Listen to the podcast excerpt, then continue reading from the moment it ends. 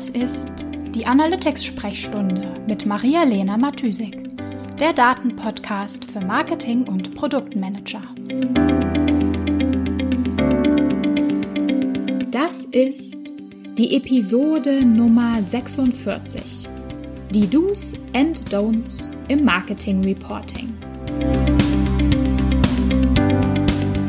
Hallo und herzlich willkommen zu einer neuen Episode der Analytics Sprechstunde. Ich freue mich heute, eine besonders spannende Interview-Episode auf meinen Podcast-Server hochladen zu dürfen. Besonders, besonders spannend für mich, weil mein Interviewgast eine Perspektive aufs datengetriebene Marketing einnimmt, die ich äh, selbst tatsächlich eher selten habe und schon gleich gar nicht mit äh, seiner Erfahrung und seinem Background. Und zwar ist heute Laurenz Moqua zu Gast bei mir. Laurenz ist Managing Director und äh, CMO bei Cronext und war vorher Marketing Director bei Smava.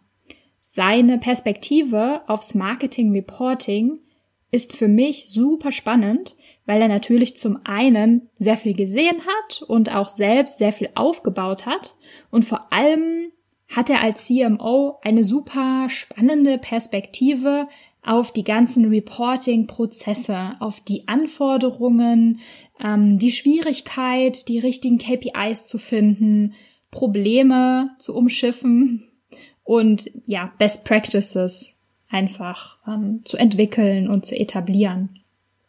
Ich wollte unbedingt eine Episode zum Thema Reporting aufnehmen, weil es meiner Meinung nach eins der krass unterschätzten und vermeintlich irgendwie öden Themen im, im, in Analytics und allgemein im datengetriebenen Arbeiten ist. Ja, irgendwie so nach dem Motto, yeah, noch mehr Excel, noch mehr Zahlenkolonnen, wuh. Und irgendwie, ja, dieses Image, sag ich mal, macht einfach den Zugang zu gutem, sinnvollen und wertschaffenden Reporting irgendwie noch mal schwerer. Ja, meiner Meinung nach, ja, ist einfach, ist es aber super wichtig, weil nur die Unternehmen oder nur die Teams tatsächlich erfolgreich den Mehrwert aus Daten ziehen können, wenn sie es tatsächlich schaffen, langfristig und systematisch ähm, die Arbeit mit Daten, das Lernen von den Daten, das ganze Mindset für datengetriebene Optimierungsprozesse im Team zu verankern oder im Unternehmen zu verankern.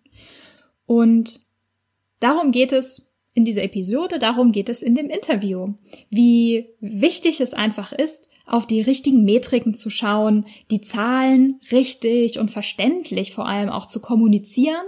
Und es geht um Probleme mit Reportings auch, also von den ganz stumpfen technischen Herausforderungen, äh, irgendwie wie Datenqualität oder auch den Aufbau einer konsistenten Datenbank, an die dann ein Reporting äh, ein Reporting-Tool wie zum Beispiel Tableau angedockt werden kann, bis zu Kommunikationsproblemen beim Diskutieren, beim Reden über die Zahlen. Es ist einfach super wichtig, dasselbe Verständnis von den Daten zu haben, wie sie erhoben wurden, auch zu wissen, wie sie vielleicht verzerrt werden, wie sie sich gegenseitig beeinflussen. All das ist super wichtig für den Erkenntnisgewinn am Ende aus den Daten.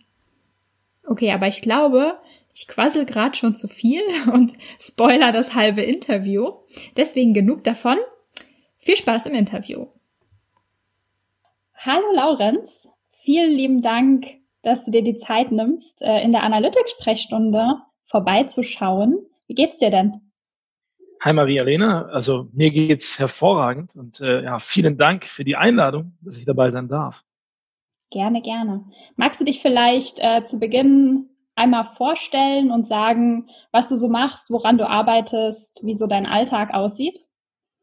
Ja, sehr gerne. Also genau, ich bin äh, Laurenz, ich bin äh, 33 Jahre alt, ich bin äh, Teil der Geschäftsführung bei Chronix und dort verantwortlich für Marketing.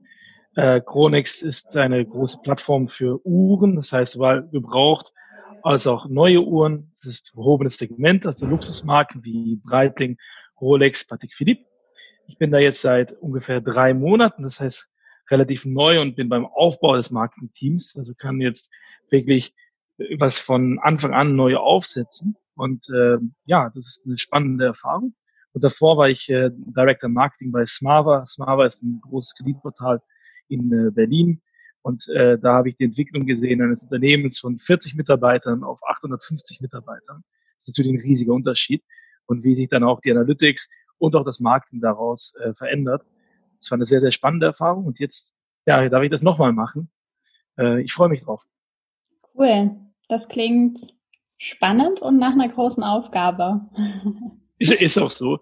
Tatsächlich der Alltag, äh, man denkt immer, das wäre super spannend, was man so macht als äh, CMO, aber tatsächlich ist Aufbauarbeit auch sehr viel Detail. Ja, anzuschauen, was track ich zum Beispiel, ne? welche KPIs verfolge ich, wie messe ich diese KPIs und welche Wichtigkeiten, welche Rolle messe ich diesen KPIs zu. Das kann man ja alles frei gestalten. Da gibt es sehr viele Flexibilitäten. Am Ende des Tages geht es nur um die Implementierung davon und dann wird es halt technisch. Und das sind natürlich die Teile, die weniger Spaß machen. Am Ende ist eigentlich die Journey ist eigentlich nicht der Spaß, sondern leider ist es nur das Ergebnis, was dann der Spaß ist. Aber gut, da kommen wir hin. Ja, ja, ja, du hast ja schon gerade gesagt, äh, das Ergebnis ist äh, immer wichtig. Und ähm, ähm, ich rede, äh, glaube ich, relativ viel in der Analytics-Sprechstunde über das Erheben von sauberen Daten und über das ganze Konzept und äh, Tracking-Setup, weil es natürlich super wichtig ist, eine saubere und solide Datengrundlage zu haben fürs Reporting später. Aber was natürlich oder wo natürlich der Mehrwert entsteht am Ende, ist das Analysieren der Daten, das Nutzen der Daten, das Auswerten der Daten. Und ähm, ich glaube, gerade die Herausforderung dabei ist, ähm, dass langfristig zu etablieren im, im Team, in, im Unternehmen, bei den richtigen Menschen mit den Daten zu arbeiten und auch mit den richtigen Daten, sag ich mal, also mit den Metriken, die wirklich ähm, relevant sind fürs Unternehmen.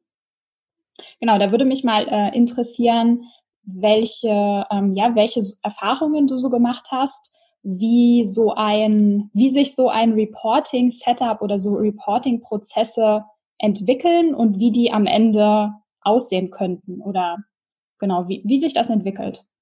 Klar, also ich glaube, man müsste eigentlich nur einen Schritt zurückgehen und sich überlegen, welche KPIs sind eigentlich zu welchem Zeitpunkt wichtig. Weil gerade da und äh, tatsächlich neben meinem Job auch schon davon bei Smart habe ich sehr, sehr oft Investoren beraten und auch an, tatsächlich auch viele Unternehmen, also viele Startups äh, beraten. Und am Ende des Tages verzetteln sich sehr viele Leute mit irgendwelchen Detail-KPIs. Und gleichzeitig verfolgen sie nicht die wichtigsten KPIs, die man am Anfang braucht. Das heißt eigentlich, die erste Frage, die man sich stellen sollte, ist, welche Daten und äh, brauche ich und wie stelle ich die dar? Äh, die Darstellung ist genauso wichtig, weil damit bringt man sie ins Team rein, ins Unternehmen rein, auch sowohl nach oben in der Hierarchie als nach unten in der Hierarchie. Äh, das ist sehr, sehr wichtig. Es ist ja nicht nur ein Reporting für den CMO oder ein Reporting für das Board, weil man das machen muss, sondern die Frage ist ja, wie stelle ich eigentlich die äh, wichtigsten KPIs meines Unternehmens dar. Und da empfehle ich persönlich, dass man eigentlich sich nicht verzettelt in irgendwelchen Detail-KPIs, die erst zum späteren Zeitpunkt wichtig sind, sei das welches Attributionsmodell man nutzt oder optimieren auf Customer Lifetime Value, sondern dass man zuerst mal schafft, wie stelle ich meinen Funnel dar? Das heißt, sowohl wenn man ein Unternehmen hat, was nur online ist, natürlich dann halt von, vom Besucher, sei das Visitor oder Session, bis zum halt den verschiedenen Conversion-Schritten, äh, bis zu halt der Endconversion, dem Wert dahinter, der Profitabilität und das idealerweise auf Channel-Basis.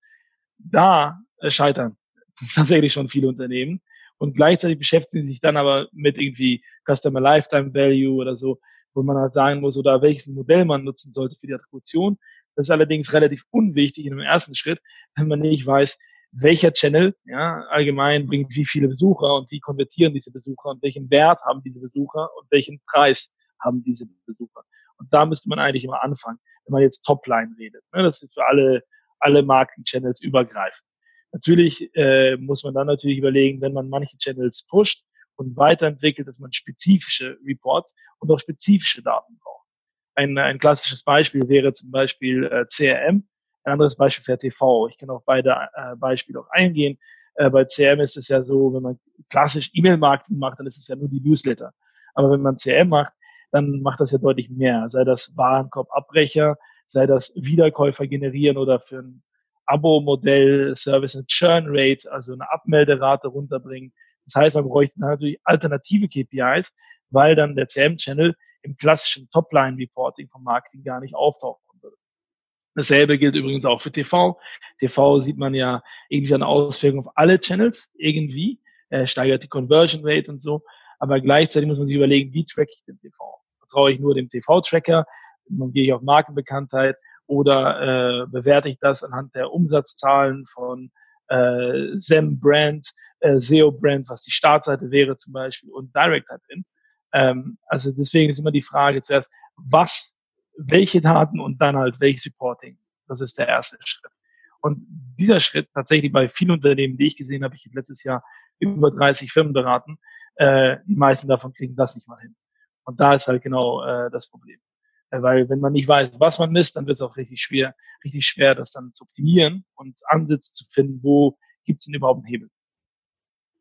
Ja, ähm, auf jeden Fall. Ja, spannend, dass du sagst, dass man natürlich eigentlich ähm, wirklich das als Gesamt, Gesamtkonzept sehen muss. Was track ich, wie track ich das und wie kommuniziere ich das am Ende, damit das ähm, ein Gesamtbild praktisch ergibt. Kannst du vielleicht noch mal ein bisschen was dazu sagen, welche, ähm, sag ich mal, welche Positionen im Team auf welche Reports gucken? Also du hast ja schon gesagt, es gibt eher so High-Level-Reports und dann Channel-Reports. Ähm, wer, wer sieht welche Zahlen und äh, macht was damit am Ende? wenn es nach mir geht, und so praktiziere ich es tatsächlich auch selbst, ist, jeder hat Zugang zu allen Reports. Äh, es gibt keine, ich finde, man muss eine maximale Transparenz haben. Das ist übrigens auch ein sehr, sehr interessanter äh, Testfaktor, wenn man sich dann anschaut, wie oft werden die Reports angeschaut. damit kann man halt kontrollieren, ob die Leute tatsächlich sich Daten anschauen. Allerdings von, äh, von Führungskräften erwarte ich A, dass sie generell alle äh, das Gesamtunternehmen die Daten kennen und ihren Channel kennen wenn sie super toll sind, kennen sie auch noch die Performance von anderen Channels, weil wenn man richtig gut ist, interessiert man sich natürlich auch noch manchmal nicht, vielleicht nicht auf täglicher Basis, aber auf wöchentlicher oder bi-weekly Basis, äh, muss man sich ja schon interessieren, wie entwickeln sich denn die Zahlen meiner Kollegen? Ja, weil das ist ja das Gesamtbild. Äh, allerdings ähm, maximale Transparenz sollte man generell haben und das geht nur um die Umsatzreports. Das sind die Sachen, die eigentlich jeder sehen müsste. Also wie viel Besuch habe ich, was ist meine Conversion Rate, wie viel habe ich verkauft, zu welchem Preis, mit welchem Umsatz, je nachdem mit welcher Marge, je nachdem, was das Businessmodell jetzt ist. Ne? Das hängt davon ab. Aber das sollte eigentlich jeder wissen und jeder, der eigentlich ein Junior ist, ein normaler Manager ist, sollte zumindest wissen, was die Performance äh, seines Channels war oder wenn man zufällig verantwortlich wäre für, sagen wir mal, nur die Newsletter oder was Spezifisches, dann muss man halt auf wöchentlicher Basis, idealerweise auch auf Tagesbasis, äh, wissen, wie war meine Performance gestern und in der vorherigen Woche im Gesamtkonstrukt. Das mhm. ist äh, für mich unabdingbar, weil sonst redet man ja leider, und das ist etwas, was sehr oft vorkommt, nur über Ideen, Sachen, die man persönlich mag. Aber am Ende ist es ja egal, was ich persönlich mag, sondern das Einzige, was zählt, ist halt, habe ich damit Geld verdient für die Firma? Weil das ist ja mein Wertbeitrag. Und das ist am Ende auch das, was der Kunde will, weil am Ende, wenn der Umsatz stimmt, dann war der Kunde ja meistens auch happy. Davon muss man erstmal ausgehen. Ja, ähm, du meintest, dass äh, optimalerweise alle ähm, Teammitglieder, auch alle Ebenen zu allen Reports Zugang haben. Ähm, wie, wie stehst du denn zu so Self-Service-Lösungen? Also jetzt natürlich Self-Service BI als große Lösung, dass jeder sich sozusagen seine eigenen Reports erstellen kann und zusammenstellen kann. Oder aber auch, dass zum Beispiel jeder selbst in also Zugang zum Beispiel zu Google Analytics hat und da eigene Reports für sich erstellt. Ähm, also grundsätzlich darf jeder Zugang, äh, sowas, so eine Lösung benutzen. Ich glaube, gerade für kleine Unternehmen zum Beispiel ist das super nützlich, weil ähm, man ja mit Google Data Studio oder was auch immer sich dann halt schnell selbst mal Reports bauen kann. Aber wenn natürlich ein Unternehmen wächst, und das ist eine Entwicklung, die wir zum Beispiel bei Smava gemacht haben, dann braucht man natürlich eine Vereinheitlichung der Reports. Auch weil man eine Vereinheitlichung braucht, welche KPIs sollten in jedem Report vorhanden sein? Und tatsächlich auch um zu schauen, auch ist die Datenquelle die richtige? Weil gerade wenn Leute selbst anfangen zu bauen, vermischen sie sehr oft verschiedene Quellen. Und am Ende weiß aber keiner mehr, was dahinter steckt. Und das ist natürlich gefährlich. Also je nachdem, wenn ein Unternehmen wächst, bräuchte man eine einheitliche Struktur, idealerweise mit einem, einem großen Tool, sei das jetzt zum Beispiel Tableau oder so, das wäre nur ein Beispiel, persönlich mein, mein Lieblingstool äh, in, in dem Bereich. Äh, aber ich verdiene auch kein Geld an Tableau, ich habe keinen Provisionsdeal mit denen. Äh, es ist einfach nur so, dass weil damit hat man eine standardisierte View für die gesamte Firma. Und das ist am Ende das, das Ziel, wo man hin muss. Weil sonst redet der eine von einer Sache und der andere von einer anderen Sache und es ist leider nicht das Gleiche. Beiden nennen es aber Umsatz. Aber der eine nennt es halt mit VAT, der andere ohne. Und bei dem einen ist es After Cancellations, bei dem anderen ist vor den Cancellations oder was auch immer da so schieflaufen kann. Ja, also da muss ich sagen, habe ich schon häufiger auch bei meinen Kunden gesehen, dass da jedes Team sozusagen eigene, eigene Werte berechnet, was jetzt genau der Umsatz ist. Ähm, wie, also das wäre natürlich eine Möglichkeit zu sagen, okay, das ist sozusagen unsere Datenbank und wir benutzen genau diese Daten und alle Teams benutzen diese Daten. Ähm, aber hast du da vielleicht auch, ähm, keine Ahnung, Erfahrungen ähm, mitgemacht, wie man das möglichst gut kommunizieren kann, dass ähm, alle dasselbe Verständnis von Metriken haben, weil am Ende steht da halt nur ein Wort, aber ob die Leute immer die Formel im Kopf haben, wie das berechnet wird und dann werden natürlich verschiedene Metriken auch unterschiedlich beeinflusst von anderen oder werden unterschiedlich verzerrt und ähm, je nach Einfluss mal höher, mal niedriger ausfallen, ohne dass das ähm, das gleich bedeuten muss, was andere da rein interpretieren. Korrekt. Also, obwohl Daten eigentlich eine sehr sachliche äh, Sache sind, sind sie meistens, gerade in kleinen Unternehmen, wo Leute selbst Reports bauen, eine emotionale Angelegenheit. Das heißt, es geht nicht darum, den Leuten zu sagen, deine Daten sind falsch und meine sind richtig, sondern es geht darum, den Leuten das mal abzuholen und zu sagen, wir brauchen eine, eine einheitliche Version der Wahrheit. Ja, das ist das erste Ziel. Damit kann man sagen, okay, wir haben einen Ober-KPI. Das ist jetzt der Umsatz. Der Umsatz ist bei uns, keine Ahnung, als Beispiel, for Cancellations. Und dann gibt es Cancellations und dann gibt es noch Returns und dann gibt es halt irgendwie Net Revenue als Beispiel. Und dann, das ist schon mal wichtig, weil dann damit erstens holt man die Leute ab und kritisiert sie nicht. Zweitens fügt man aber dann wieder neue KPIs ein, die dann natürlich sehr wahrscheinlich eine der alten KPIs waren des, an, des jeweilig anderen Teams. Und so ist A, niemand beleidigt, Punkt eins. Und Punkt zwei, man hat aber eine einheitliche View mit all diesen Daten. Und das ist natürlich viel mehr Informationsgehalt, als wenn man nur sagt, das ist Umsatz und für mich ist aber das Umsatz. Dann wird es halt leider wirklich schwierig. Ja. Genau, also man muss die Leute halt abholen und vor allem auch erklären, äh, was die Bedeutung ist dieser einzelnen KPIs. Und dann funktioniert das meistens recht reibungslos. Habt ihr da vielleicht, also, also ich weiß, dass ähm, einige Unternehmen so wöchentliche Report-Besprechungsmeetings haben ähm, oder zum Beispiel auch ähm, wirklich aufgeschriebene Dokumentationen von was wann was bedeutet und wie zu interpretieren ist. Ähm, wie geht ihr damit um? Genau, also das machen wir tatsächlich auch ähm, mehrmals in der Woche. Also die Daten werden natürlich jeden Tag refreshed, äh, das ist klar. Äh, aber natürlich äh, einmal pro Woche spricht man halt im, sagen wir mal, im Marketing-Team zum Beispiel die Performance der einzelnen Channels. Und da geht man ins Detail. Wenn man jetzt im C-Level ist, dann beschreibt man natürlich nicht jetzt auf Channel-Ebene jedes Mal das Detail, weil das interessiert ehrlicherweise den CTO recht wenig, ob jetzt äh, SEO in der Schweiz äh, besonders gut performt hat und warum das äh, spielt dann eine kleinere Rolle, aber dann geht man natürlich eher auf die Top-KPIs. Aber tatsächlich muss man eigentlich jede Woche, mindestens jede Woche, auf die Details eingehen. Der Umsatz war so, so war er davor. Wo liegen wir im Gesamtgefüge? Zum Beispiel historisch ein Rolling Average der letzten vier Wochen, wäre nur ein Beispiel oder jetzt ein paar Monate oder zum Ziel, also zum Budget, was man sich gesetzt hat. Und dann sofort, und das ist genau das Wichtige, die, diese deskriptive Ebene, relativ schnell zu verlassen, um dann in eine Sachebene zu gehen, was tue ich jetzt damit, was sind die Ursachen, warum die Zahlen so sind, wie sie sind und was sind jetzt die To-Dos, woran man mit arbeiten muss. Manchmal kann es ja auch sein, dass es To-Dos gibt, die man nicht sofort lösen kann. Aber tatsächlich ist es sehr, sehr wichtig, sehr, sehr schnell von dieser Datengrundlage wegzukommen auf diese To-Do-Grundlage, weil sonst ist es ja irgendwie nur eine Beschreibung des Status quo äh, das bringt leider keinen weiter. Wir sind da nur alle schlauer geworden, aber das ist ja nur der Beobachter und du musst ja schon selbst in der Führungsrolle eigentlich agieren und nicht einfach nur äh, ein äh, Beobachter sein. Ja. Ja, wie, ähm, also es gibt ja, wenn man sich, sag ich mal, so Datenanalyse und Reportings als, als großes Feld betrachtet, würde ich sagen, gibt es immer so zwei Extreme. Also das eine sind die wirklich deskriptiven High-Level-Reports, die vor allem ähm, genau, die für, für so ein Monitoring da sind. Und dann auf der anderen Seite sind eher so Deep Dive Analysen, wenn man eine ganz spezielle Fragestellung analysieren möchte. Das geht dann meistens schon eher vielleicht in Richtung ähm, ja, Conversion Rate Optimierung oder so von einzelnen Seiten. Aber so wie du das gerade jetzt beschrieben hast, ähm, klang das auch so, als bewegt ihr euch da häufig an so einer Schnittmenge. Also ihr habt ein Monitoring-Reporting, äh, aber manchmal kommen halt Fragen auf, wo, die man nicht mit dem, mit dem allgemeinen Reporting beantworten kann, wo man vielleicht nochmal sich eine eigene Analyse ähm, erstellen muss, um da tiefer reinzugehen. Mhm. Der, der meist, also der most common use case ist ja der, dass man irgendwas beobachtet im Top-Level-Report. Und dann merkt man, dass wenn man tiefer gräbt in diesem Top-Level-Report, sei das zum Beispiel allgemeine Umsatzzahlen einer Webseite, äh, wir auf Channel-Ebene und dann sieht man auf Channel-Ebene auch eine Entwicklung, äh, die man sich erstmal nicht erklären kann.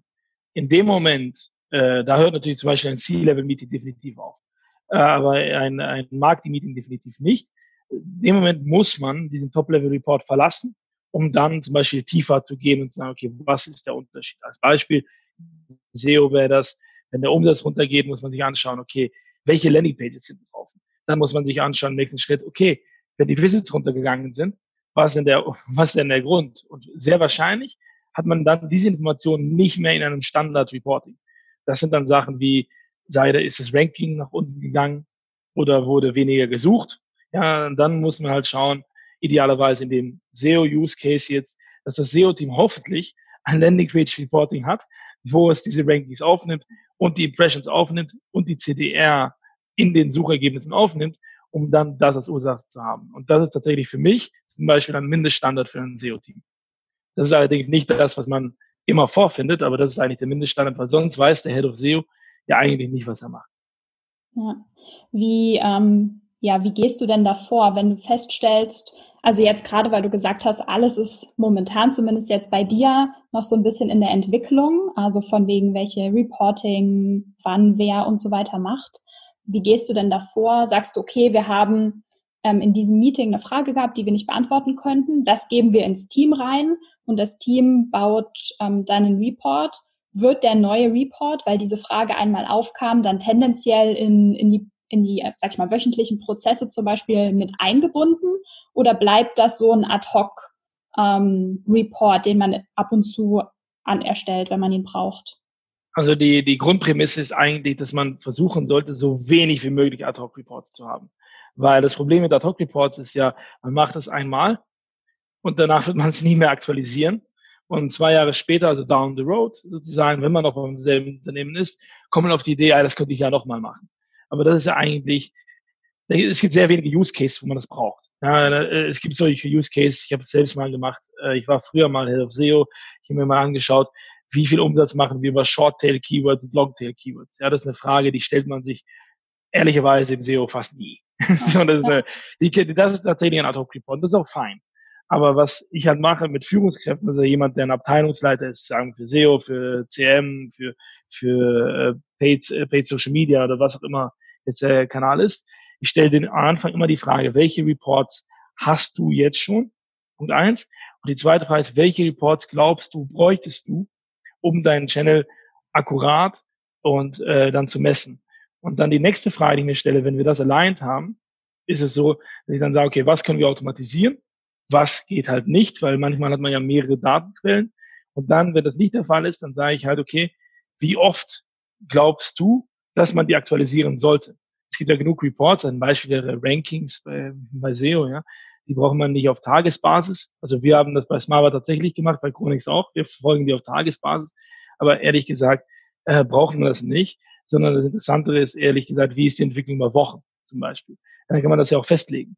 Und im dritten Schritt sage ich tatsächlich zu meinen Führungskräften, welche Reports ich sehen möchte, in welcher Frequency. Weil das gibt mir dann die Sicherheit, dass A, sie diese Reports pflegen, B, sie sich diese Reports anschauen und C, dass ich zum Beispiel trotzdem noch regelmäßig äh, tiefere Insights bekomme, um halt nicht nur den Umsatz zu sehen, weil das ist leider das, was man als CMO sieht. Man sieht den Umsatz und äh, am Ende des Tages vielleicht noch die Conversion Rate und, und dann war es eigentlich auch schon äh, und die Kosten. Und ehrlich gesagt muss man ja auch wissen, was verursacht diese drei, äh, Werte, die natürlich mit Abstand die wichtigsten sind. Mhm. Wie, ähm, wie ermittelst du denn oder wie findest du raus, welche Werte du in Reports sehen möchtest? Also ich nehme mal an, dass ein großer Teil davon deine Erfahrungswerte sind. Ähm, aber inwiefern, genau, inwiefern passt du das immer wieder an und was sind da so deine, deine Überlegungen? Also äh, meistens ist es eigentlich jetzt historisch gewachsen, dass ich halt weiß, was brauche ich, was brauche ich. Ne? Und das geht ein bisschen zur Anfangsfrage zurück.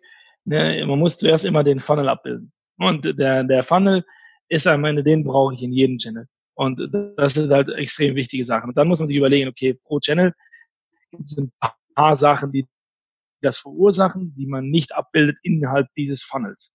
Ja, sei das Impressions äh, in AdWords oder halt bei, bei SEO die Rankings oder halt äh, bei CRM, je nachdem, was das Businessmodell ist, die Wiederkaufsrate oder so, ähm, je nachdem, was dann der Channel ist.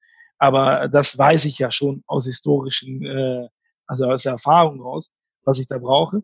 Allerdings ist es schon so, dass ja oft die Führungskraft das selbst nicht weiß. Das äh, ist oft der Fall. Das heißt, man muss denen eigentlich immer die Frage stellen, was glaubst du, was deine Zahlen irgendwie beeinflusst, um dann zu sagen, okay, welche KPIs eigentlich, obwohl ich die Antwort schon kenne, es äh, fragend einführen, ist meistens eine relativ intelligente Taktik, äh, die dann auch alle freut, von haben sie alle wieder was gelernt. Es war fast auch immer ihre eigene Idee. Es ist großartig. Ja, am Ende sollen äh, ja auch die anderen mit ihren Daten arbeiten. Da braucht man natürlich auch ein gewisses, ähm, äh, ja, so eine Connection dazu, dass man auch weiß, dass einem das wichtig ist. Ja. Genau. Und das Wichtige ist eigentlich bei, den, bei der KPI-Auswahl, sich die Frage zu stellen, tatsächlich ähm, so viele ähm, KPIs wie, wie, wie nötig, aber so wenig wie möglich. Ja, weil, weil viele Leute vertun sich dann in sehr, sehr krassen Details.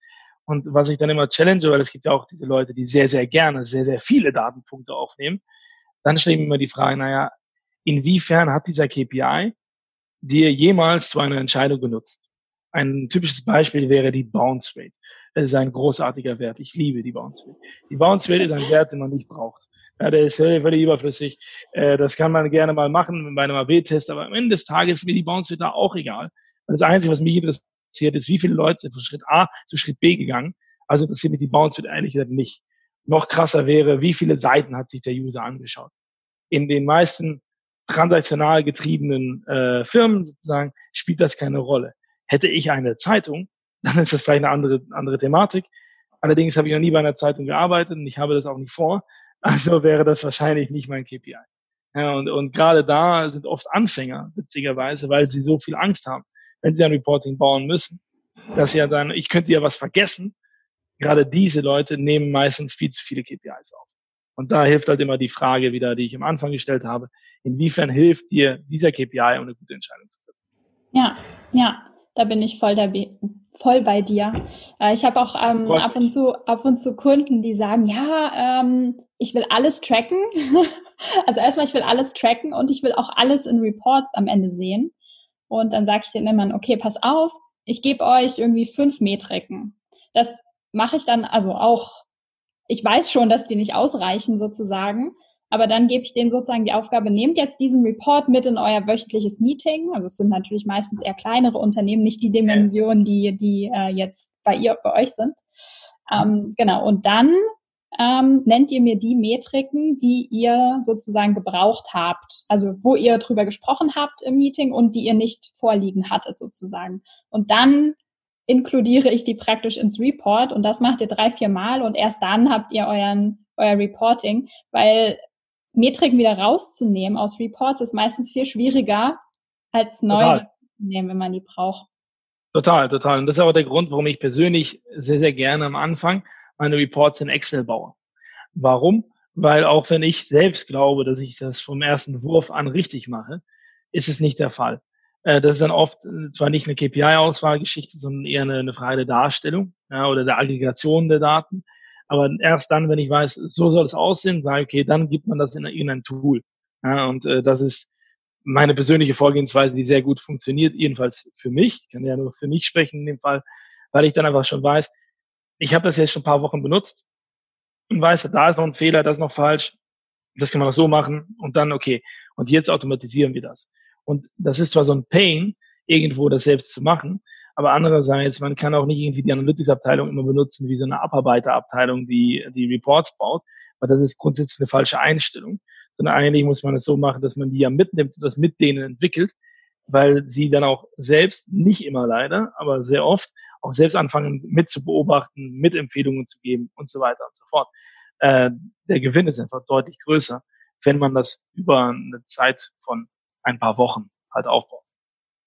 Ja, äh, Tools ist ein, spannendes Stichwort. Du hast ja schon Tableau genannt als äh, tolles Reporting-Tool und Excel als erster Einstieg. Wie ist denn so dein, wie sieht denn so dein Lieblingsstack aus oder womit arbeitest du gern? Das Witzige ist, dass ich tatsächlich absolut nicht, äh, absolut nicht äh, technikaffin bin. Ich habe gar kein Interesse großartig persönlich an, an Tools, weil am Ende ist die Frage ja immer die von der Business-Seite her, was mache ich damit? Ja, ich glaube, dass generell, was man braucht, ist irgendwie auf der, auf der Firmenseite eines, ein gutes Abspeichern äh, der, der Besucher auf der Seite. Das ist schon etwas, was die meisten nicht richtig machen. Die Orders meistens schon, die haben sie irgendwo im Data Warehouse. Das zu connecten zum Visitor, ja, dann wird es halt meistens schon relativ anspruchsvoll. Ähm, und am Ende des Tages dann relativ schnell wegzukommen von Google Analytics. Weil Google Analytics ist eigentlich kein Reporting-Tool. Ja, das ist ich, ich liebe das Tool, das ist großartig für meine privaten Webseiten. Wenn ich privat mal einen Blog habe und wissen will, wie viele Leute haben meine Seite besucht, ja, total cool. Aber damit kann man halt eigentlich auf Dauer keine Firma leiten. Ja, dafür kommt es zu kurz. Und das heißt, irgendwann muss man auf ein anderes Tool umsteigen. Äh, aber wie man es am besten macht, ist, glaube ich, immer die Daten alle auf Firmenseite zu ziehen und die dann in ein Reporting-Tool zu pushen. Mein Vorschlag war halt jetzt äh, Tableau. Es ist am Ende aber eigentlich egal, äh, welches, welches Tool das jetzt ist. Persönlich ist es einfach nur so, ich mag äh, gerne Tabellen, äh, weil ich halt glaube, dass tatsächlich Graphen, die kann man nutzen für Investoren oder damit man es halt leicht verpackt, dass es schön aussieht. Aber es gibt halt ein paar Tricks dabei, äh, Play with the Scale und so weiter, äh, dass ich halt glaube, dass äh, die Tabelle lügt nicht, der Graph manchmal schon. Ähm, ja, was sind denn so die, was sind denn so die größten Probleme, Hürden, Hindernisse, die dir beim, beim Reporting oder auch beim Arbeiten mit Daten in Teams oder im ganzen Unternehmen so unterkommen? Ja, man muss halt unterscheiden zwischen, glaube ich, persönlichen oder politischen Problemen, die man hat, und technischen Problemen. Ne? Auf der politischen Seite hat man immer äh, diesen Wunsch, der sehr, sehr oft vorkommt, ist halt Customer Lifetime Value. Das ist ein, äh, ein großartiges Problem, weil sehr, sehr viele Firmen ja noch recht jung sind. Ich kann mir vorstellen, bei euren Kunden ist das definitiv dann der Fall.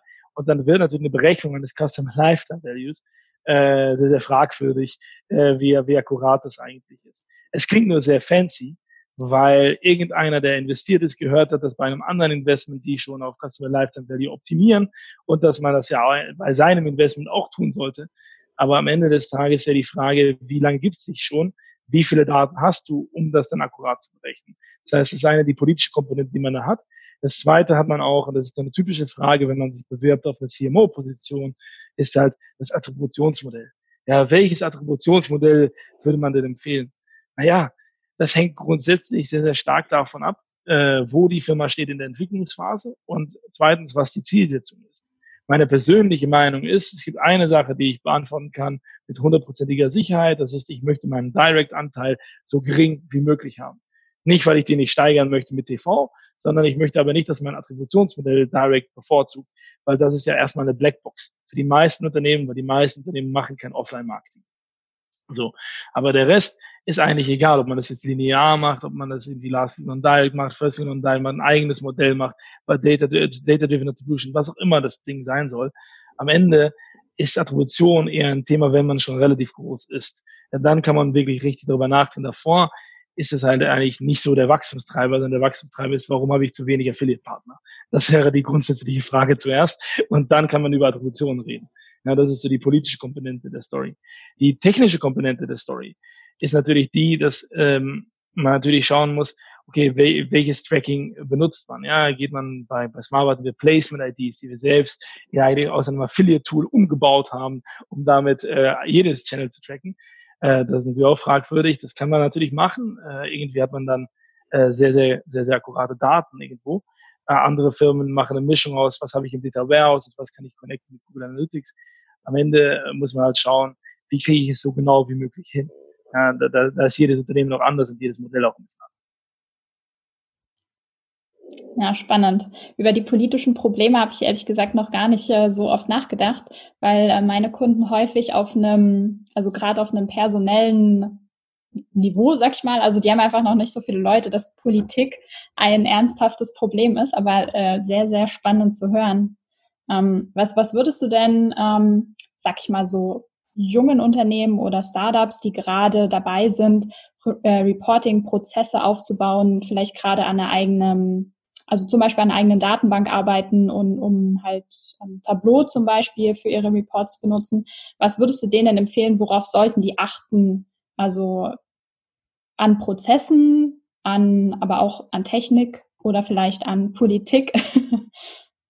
Naja, also als Gründer äh, tatsächlich kann man auch Fehler machen, ne? weil gerade der Gründer äh, freut sich sehr oft, äh, wenn der Direct-Anteil groß ist, weil er dann manchmal den Trugschluss hat, dass seine Firma schon bekannt wurde in der, in seiner Nische.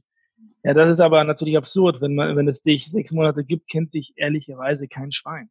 Ja, und dann braucht man auch nicht, und wenn der Direct-Anteil zu hoch ist, heißt entweder trackst du falsch oder dein Marketing ist einfach nicht existent. Ja, aber, aber am Ende des Tages ist es so oder so schlecht, egal welche Option es war, A oder B, beides ist schlecht. So, was ich empfehlen würde, ist generell, dass man natürlich schaut, okay, welche Marketing-Channels habe ich und diese Marketing-Channels einheitlich einheitlich zu tracken. Ja, mit dem, dem gleichen System und alles in eine, eine Datenbank rein und in einen Report rein. Und, und das ist grundsätzlich schon mal etwas, was halt sehr oft nicht passiert. Ja, und äh, man, was sehr oft passiert, ist, dass jemand AdWords nur in AdWords analysiert äh, und nicht halt schaut, was kommt eigentlich wirklich an äh, und gleichzeitig dann aber sagt, äh, SEO ist aber super, das läuft richtig gut in Analytics. Ja, ähm, das ist natürlich falsch. Also man muss eine Wahrheit haben, das gleiche gilt auch für Paid Social Media. Ja, bei, bei, bei Facebook sehen meine Zahlen super aus, irgendwie kommen die nicht an. Ja, dann muss man sich halt entscheiden, was ist meine Wahrheit. Und idealerweise hat man, wenn man Top-Level schaut, eine Wahrheit in einem System. Und das ist ja die Grund, die erste Empfehlung, die ich haben würde. Äh, und die zweite Empfehlung, die ich haben würde, ist, einfach zu schauen, wie kann ich einfach wissen, wie viel habe ich verkauft, über welche Channels, zu welchem Preis. Und das ist eine sehr, sehr einfache Frage. Ich liebe Fragen, die eins, zwei, drei gehen. Aber tatsächlich ist genau diese Frage, können sich sehr, sehr viele Unternehmen nicht beantworten und verirren sich dann und zeigen mir ein Einzelreporting zu Facebook und ein Einzelreporting zu AdWords. Aber am Ende ist es ja völlig egal, sondern die Frage ist, wie viel Geld habe ich gestern ausgegeben und wie viel habe ich verdient? Ja. Das hört sich fast schon nach einem guten Abschlusssatz an. Ich habe aber noch einen, wenn du willst. Also ich, ich glaube tatsächlich, dass äh, ich bin der felsenfesten Überzeugung, dass Analytics, äh, BI und alles, was um Reporting sich dreht, äh, unnötig kompliziert äh, gestaltet wird. Und am Ende ist es immer sehr, sehr einfach, weil am Ende ist Umsatz ist irgendwie immer Menge mal Preis. Ja, und äh, die Frage ist, wie viel Menge hatte ich, was ist meine Conversion Rate davon und was ist der Preis? Ja, und Preis kann halt Average Basket Value sein, was habe ich dafür gezahlt. Und am Ende ist es viel, viel einfacher, als sich das die meisten Leute aus, irgendwie ausmalen am Anfang. Und wenn man sich diese Fragen stellt, was verdiene ich, wieso, dann äh, und was hat mich das gekostet, dann ist man eigentlich meistens schon sehr nah am Ziel. Cool. Vielen lieben Dank. Super, super spannend. Vielen Dank für dein, dein Wissen, deine Insights, deine Zeit. Gerne. Es hat mir sehr viel Spaß gemacht, Maria-Lena. Danke für die Einladung. Und ja, ja wir hören uns. Ja, gerne bis zum nächsten Mal. bis zum nächsten Mal. Die Shownotes findest du wie immer unter analyticsfreak.com slash podcast. Ich würde mich außerdem mega über Feedback jeder Art freuen. Also schreib mir gern eine Mail an maria at analyticsfreak.com oder über meine Social Media Kanäle.